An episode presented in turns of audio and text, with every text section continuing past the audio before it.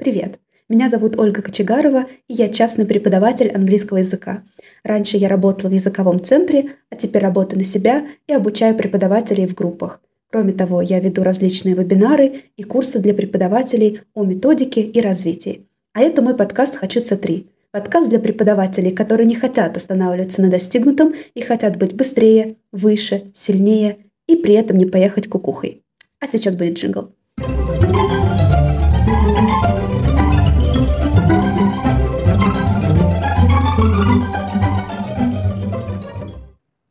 В этом выпуске мы с вами поговорим про 3 заблуждения об использовании аутентики на уроках. Вот так. Представляете, какая интересная будет тема? А как вообще я пришла к этой теме? Мне просто поступил вопрос в директ, который звучал так. Ольга, а плохо ли, если я веду уроки по учебнику, а не по аутентике? И знаете, я сначала удивилась вопросу, потому что с каких-то пор преподавание по учебнику стало вдруг у нас каким-то таким порицаемым делом, каким-то второсортным, знаете ли, мероприятием. Но потом я вспомнила, сколько сейчас много разговоров об аутентике, и поняла, что даже неудивительно, что преподаватели начинают так загоняться. Так что же дает аутентика? Будет ли урок просто по учебнику плохим? И какие есть варианты использования аутентики на уроке? Давайте разбираться. Этот выпуск я хочу посвятить прежде всего преподавателям, которые только-только входят в профессию, которые зашли в соцсети и вдруг увидели вот этот шквал объявлений о курсах, которые построены на аутентике с таким вот, знаете, посылом, что у нас будут уроки интересные, это не будет урок по скучному учебнику, это совсем будет другой мир, это перевернет вообще ваше представление об обучении языка и вот тому подобное. Поэтому я прям хочу очень про это поговорить.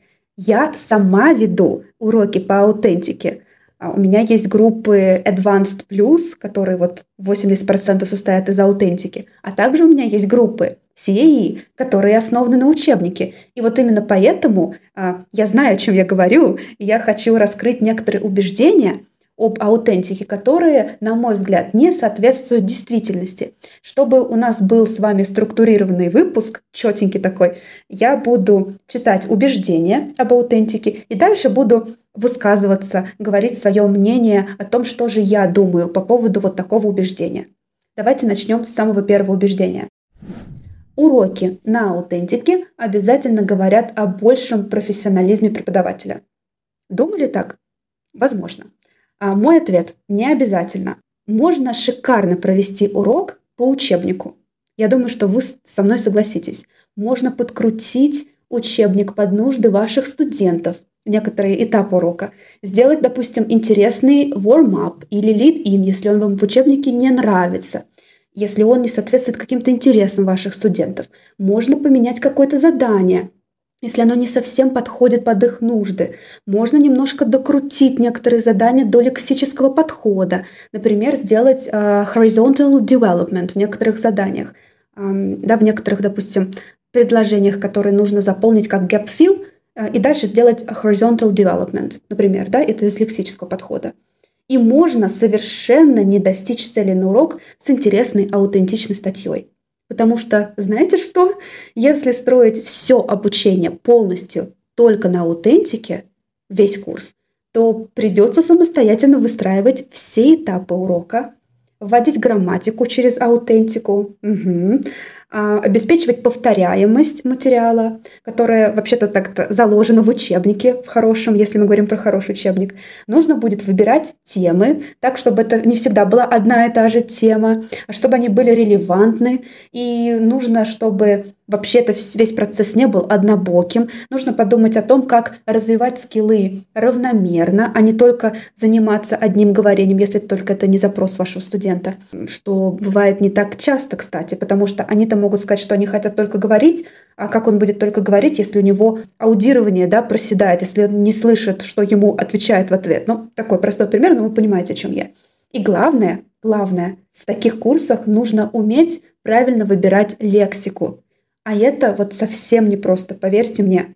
Когда начинала только работать с аутентикой, я, знаете, изобретала велосипед. Я подбирала какую-то статью, которая была с таким броским заголовком, вроде бы интересная. И я, знаете, что делала? Выбирала оттуда лексику, которая мне казалась очень интересная, а потом я проверила ее частотность.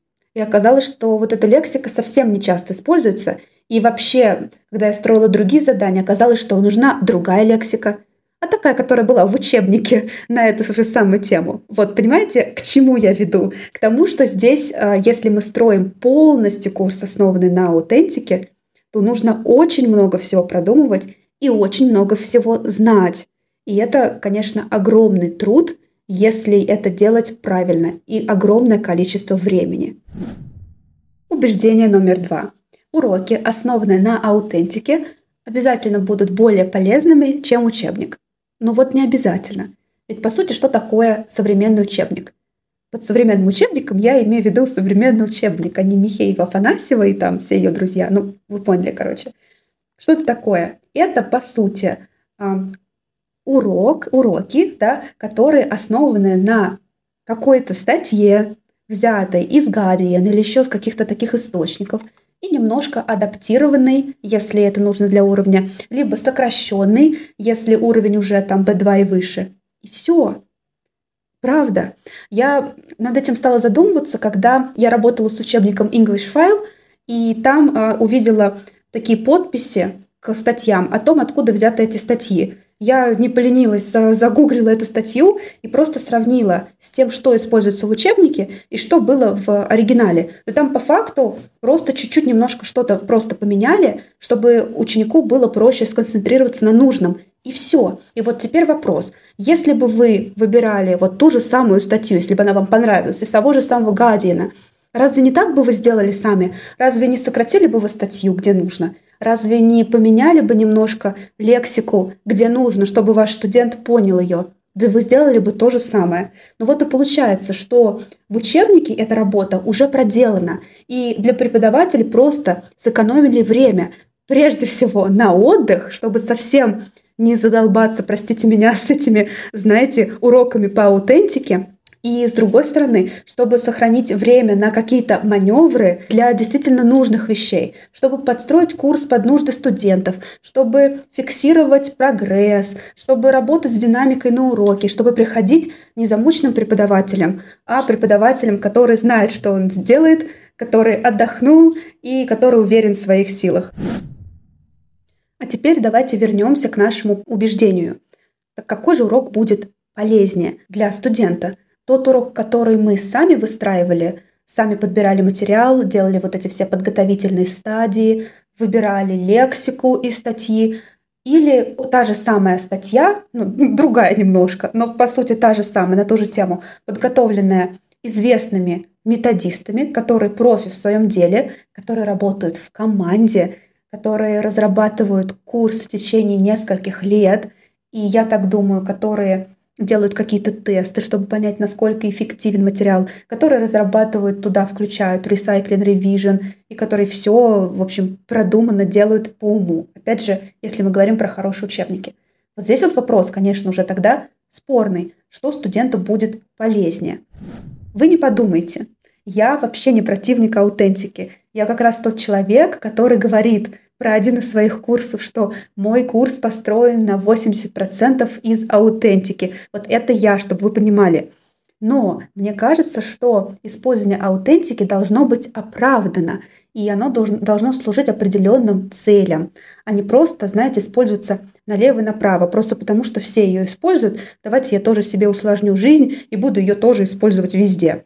Я использовала аутентику как со студентами низких уровней, когда я с ними работала, так и, естественно, со студентами высоких уровней. Но я все-таки, знаете, предпочитаю добавлять ее к основному учебнику.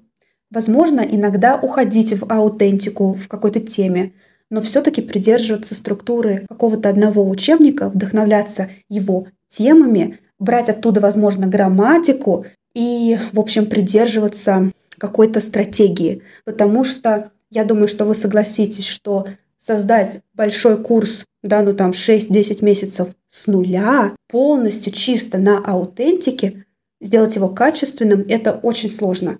Получится какой-то, знаете, скорее всего, patchwork я не знаю, может быть, я неправильное слово произнесла, такое лоскутное одеяло, короче, из разных-разных тем, где мы тут взяли что-то, вроде вывели в речь, а тут взяли не до конца вывели в речь, а тут мы вообще забыли, а про грамматику вообще забыли, а про скиллы тоже как-то особо не помню. В общем, короче, о чем я говорю, к чему я веду? Я веду к тому, что все должно служить своей цели. И цели бывают разные. Например, у меня есть курс C1+, где мы главной целью своей взяли именно развитие речи, развитие говорения, потому что туда приходят преподаватели, которые устали от курса CAE, скорее всего, они устали от академического английского и хотят больше сленга, хотят разнообразить свою речь. Вот на таком курсе было бы как раз целесообразно брать что-то такое аутентичное. Например, приведу пример, как я считаю, удачного урока и удачного использования аутентики с моей группы C1+. У нас была тема в учебнике Speak Out про моду, про, знаете, мнения, навязанные обществом касательно того, как должна выглядеть девушка, не только девушка, но вообще, как мы иногда делаем стрижку, потому что мы у кого-то известного ее увидели. И вот такие вот темы там были затронуты. И я подумала, так, у меня группа, где у меня только девушки занимаются, только женщины. А мы вообще никогда, наверное, ни на одном уроке не говорили о том, как описать женское нормальное тело. Я имею в виду не у каких-нибудь звезд, да, где все идеально подтянуто, а у нормальной женщины, обычной. Ну, там складочки, второй подбородок и еще кое-что, что, наверное, не будет пропущено в эфир, поэтому я это не скажу. Ну, такие вот, короче, вы поняли меня, о чем я говорю, скорее всего. И тогда что же мы сделали? Я подобрала видео, где блогерша описывала то, как звезды редачат свои фотографии, ретушируют их, и что они убирают, как они уменьшают себе талию, как они делают себе фигуру песочные часы, как они убирают второй подбородок и делают его острым. И вот было очень здорово на самом деле узнать, как будет острый такой классный подбородок, как будет второй подбородок, как будут складочки, как будет фигура песочные часы в том числе, как будет фигура не песочные часы, как вообще сказать фигуристая. И вот в этом роде. И мне кажется, вот в таком случае аутентика очень оправдана, потому что вы мне напишите в комментариях, если вы видели что-то подобное в учебниках, но мне такие учебники не встречались, мне никогда не встречалось лексика, которая бы описывала женское тело именно вот с такой стороны, с реальной стороны, какие-то мелкие недостатки, например. Мне кажется, это, наверное, не пропустили бы в печать, возможно, потому что там есть некоторые сленговые слова. Вот это как раз то, когда классно использовать аутентику. Ну и давайте с вами быстро развенчаем убеждение о том, что уроки по аутентике обязательно интереснее, чем уроки по учебнику. Вообще не обязательно. Все зависит от преподавателя и от того, насколько классно он знает, как выстроить интересный урок, как увлечь своего студента, что добавить, что выкинуть. И по факту мы с вами уже в двух предыдущих убеждениях разобрались, что по факту-то это одно и то же. Только в одном случае аутентику взяли и выбрали за вас, а в другом случае выбираете вы. Конечно, классно взять какую-то аутентику, которая основана на интересах вашего студента. Ну, например, ему нравится или ей нравится какой-то актер, или там футболист, или кто-то еще, да, и взять интервью с этим человеком. И это здорово, никто вообще не отрицает этот факт. И студенту будет интересно смотреть интервью вот это и там что-то делать, в зависимости от того, что мы тренируем. А мы тренируем не только лексику, я тоже хочу об этом сказать. С помощью аутентики мы не только лексику выводим какую-то интересную, мы можем тренировать аудирование, тренировать еще какие-то другие скиллы. В общем, там очень много всего можно сделать. Ну вот, к чему я веду. Конечно, это здорово, но в учебниках бывают очень классные уроки, интересные. И на самом деле любой урок можно сделать интересным, как с привлечением минимальной аутентики, так и вообще без привлечения аутентики. Ну, потому что урок в учебнике – это чаще всего уже есть аутентика, только немножко адаптированная. Я, чтобы вы понимали, до сих пор помню классный урок в учебнике English File, по-моему, Upper Intermediate это было, где нужно было раскрыть убийство, делая аудирование. Я помню, что у меня тогда были индивидуальные студенты, и я так мечтала провести этот урок в группе, потому что я прямо предвкушала их обсуждение, какие-то дебаты о том, кто убийца.